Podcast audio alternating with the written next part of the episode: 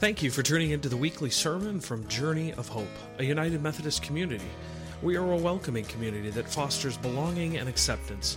Through ministries, we enable individuals to transform their lives as they learn to follow Jesus Christ. We follow the guidance of the Spirit in sharing our faith through missional adventures, building relationships, and offering our witness to our community and world. We serve the Elgin, Illinois area and are located at the corner of Randall Road and Highland. To learn more about us, you can check us out at johumc.org or any of our social media platforms by searching Journey of Hope. And now, here is this week's message. Our scripture reading today comes from 2 Corinthians chapter 5, verses 1 through 7. For we know that if the earthly tent we lived in is destroyed, we have a building from God, an eternal house in heaven not built by human hands. Meanwhile, we groan, longing to be clothed instead, of, uh, instead with our heavenly dwelling.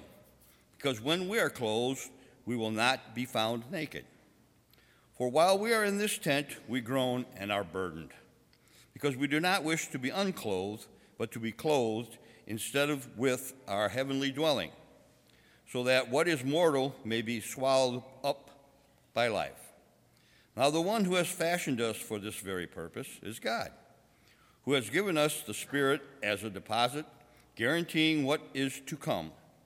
Therefore, we are always confident and know that as long as we are at home in the body, we are away from the Lord. For we live by faith, not by sight.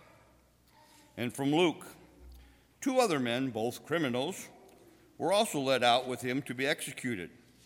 When they came to the place called the skull, they crucified him there along with the criminals, one on his right, the other on his left.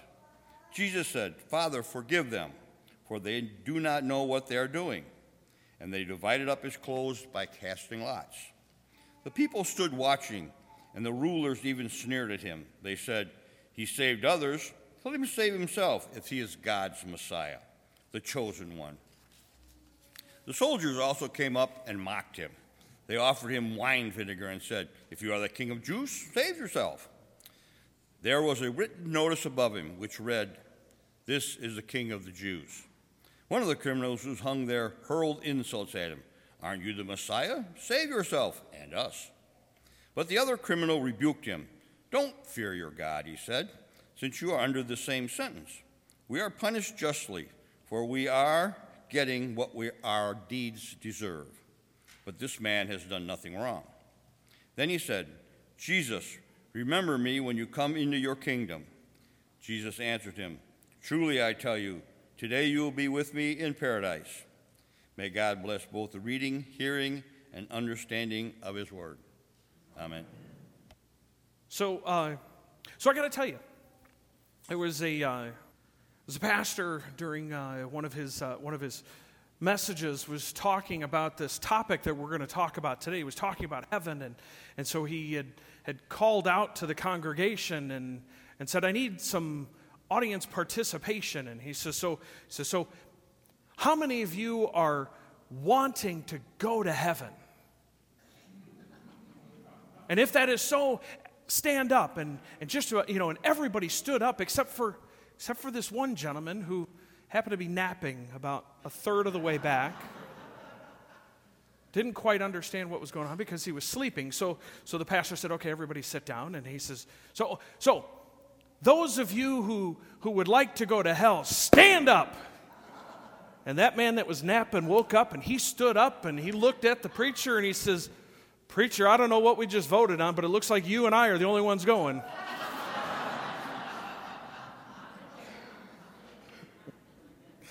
I encourage you to have your bulletins with you. Uh, you know, in there you've got spaces to write notes. There's also scripture passages and questions to reflect on throughout the week. Because when the Spirit speaks to you, especially this morning, I want you just to write it down. Don't forget what the Spirit is saying to you this morning, where God is guiding you. So, will you pray with me? Gracious and Almighty God. I thank you for bringing us into your holy presence. God, I ask that your Spirit may dwell within us so that we may truly understand the words that you have for us. And God, that the words that I speak would no longer be my own, but yours, your message for your people. In Jesus' name, amen. So today is our second week of Lent, a season of self reflection and, and rededication. It's a time to focus on our relationship to God, a time to confess and repent from our sins and turn once again to God through Jesus Christ.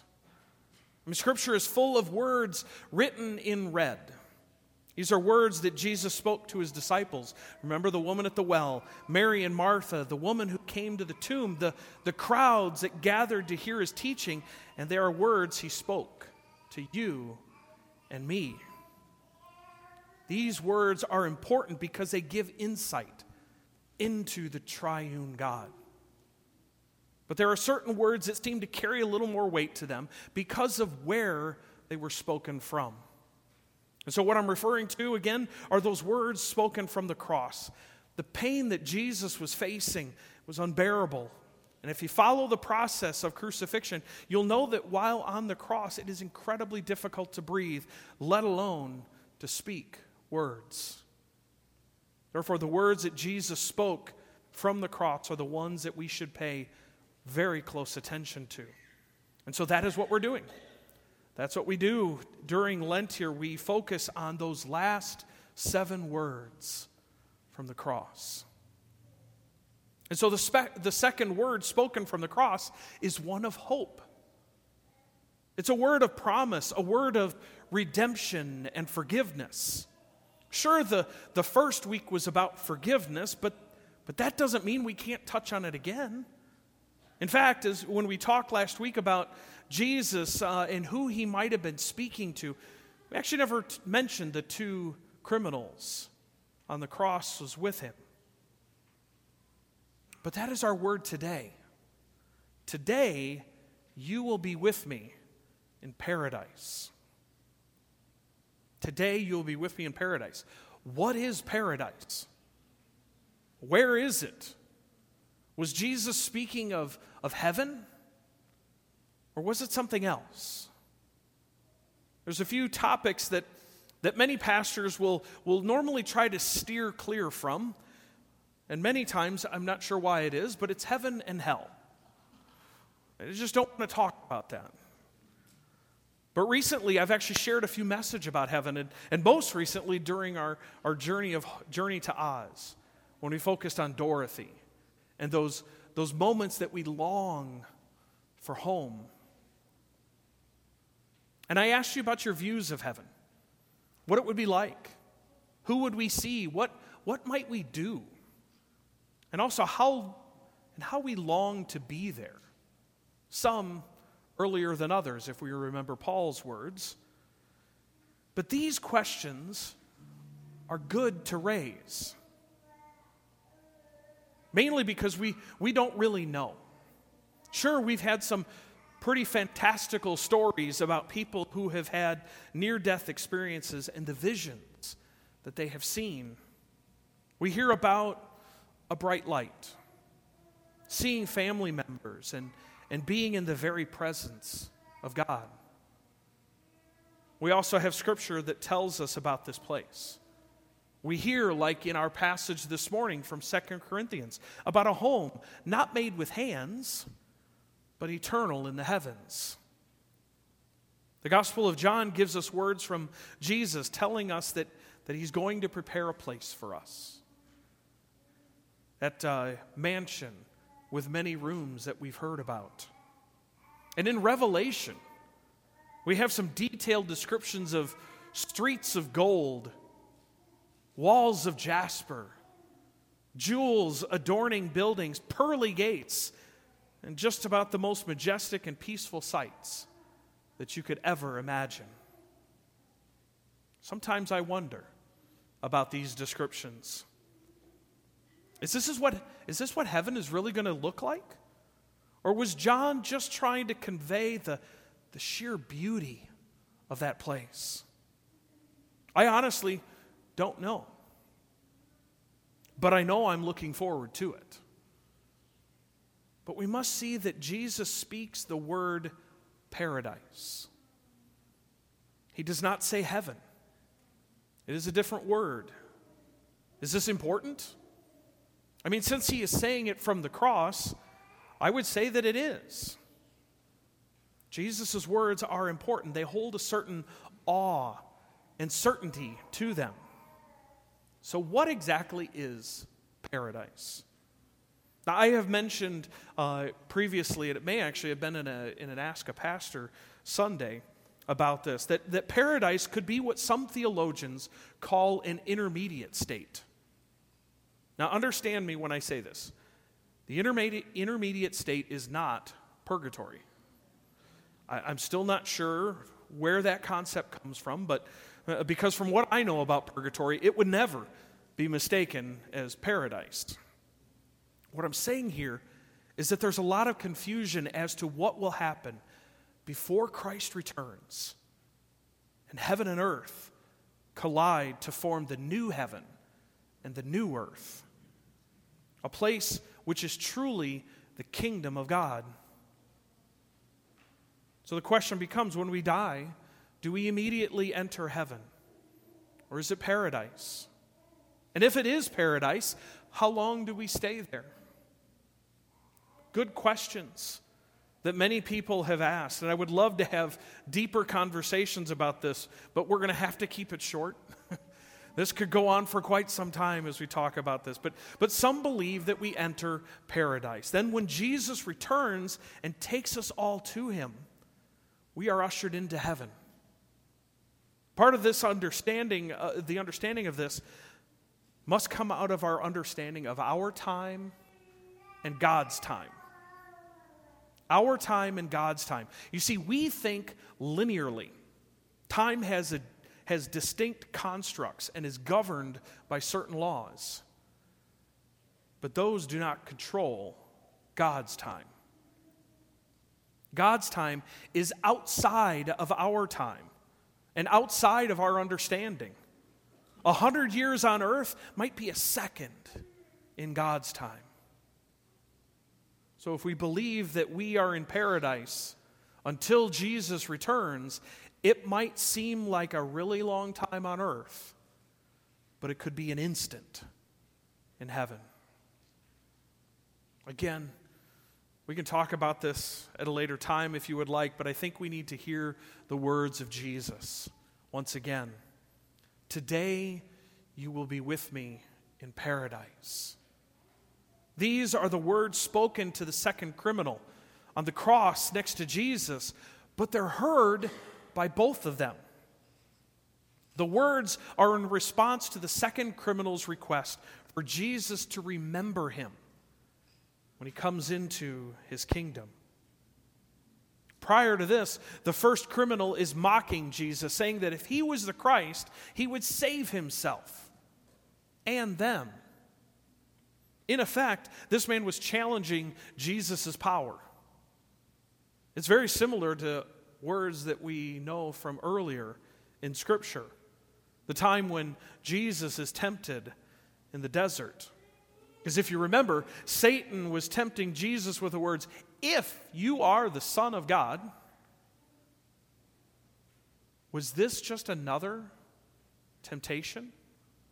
A final temptation? For Jesus? That if he was the Son of God, he could save himself off the cross and save those two criminals? But the criminal, you see, not only wants Jesus to save himself, but he wants to be saved too. Maybe he was thinking that because all three of them were together, that he would receive eternal life by association. You say that doesn't quite work. You don't get a, a free pass to heaven just because you know me or any other clergy.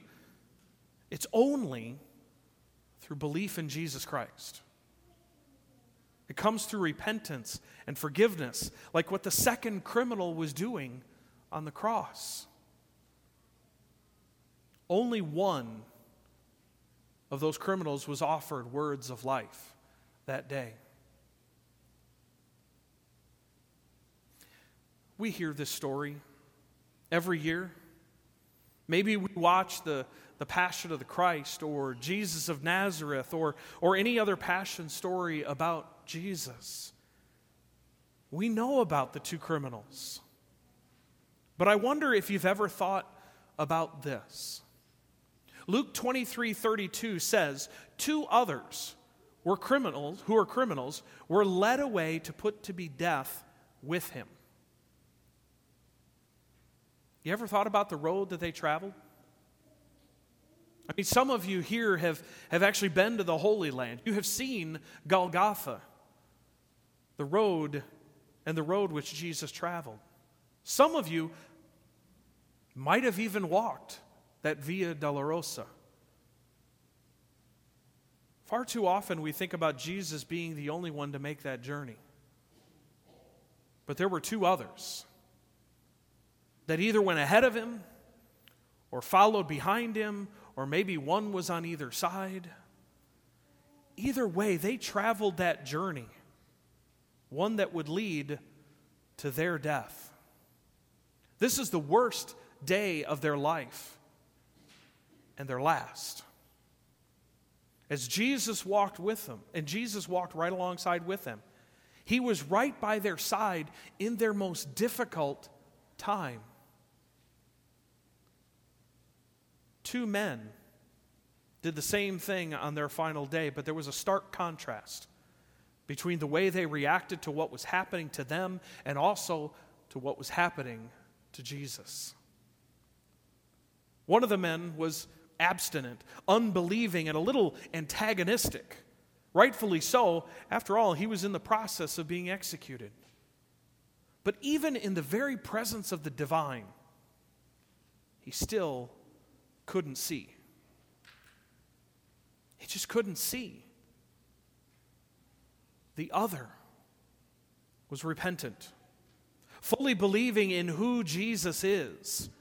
He asks Jesus to remember him when he comes into his kingdom. He's asking to be forgiven. And the word, while the words, I forgive you, were not spoken, the assurance of being in paradise with Jesus was just as good. A word of forgiveness was waiting for both men that day, but only one heard them. Only one had his heart changed by the grace of God and his encounter with Jesus Christ. So, the question I have for all of you today, all of you here and all of you that are watching, is what is your response? What is your response? We've heard the words from the first week of Father, forgive them. That forgiveness is offered to you. The new life is here. Jesus is offering it to us today. All we have to do is accept it, turn from our sinful ways, and try to live a more Christ like life. What is your response? What is your response? Are, I mean, are you hearing the words of assurance, the words of new life? that you will one day be with Jesus in paradise? Or are you still believing that you can, that you can handle it all? That you really don't need Jesus? You see, once we realize how powerless we are against the temptations and the sin in our lives without the grace of God, that's when we can surrender our lives over to God. This is when we realize the fullness of the grace of God through the life, death, and resurrection of Jesus. You see, this grace is offered to us before we even ask for it. It is through the prevenient grace of God that we are guided back to God, called to reconcile. It is that grace that was working in both criminals that day. Even if only one responded to that grace.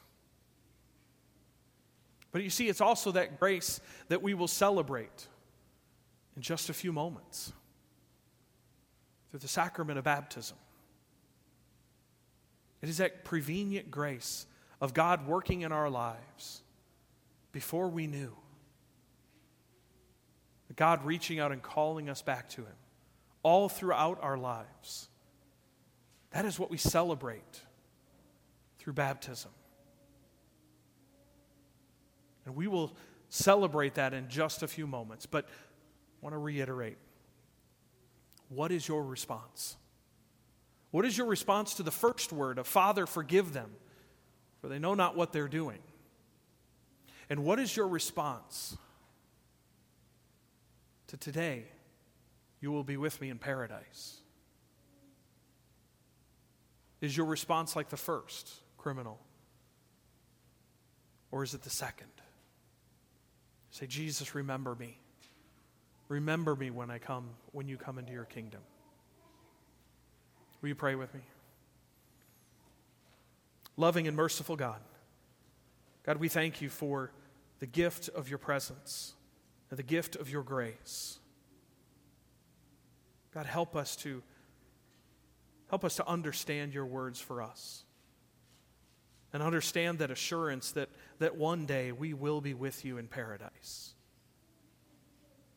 God, guide us throughout this season as we continue to strive towards that Christ like life, that life of repentance, of forgiveness, and of hope, grace, and love.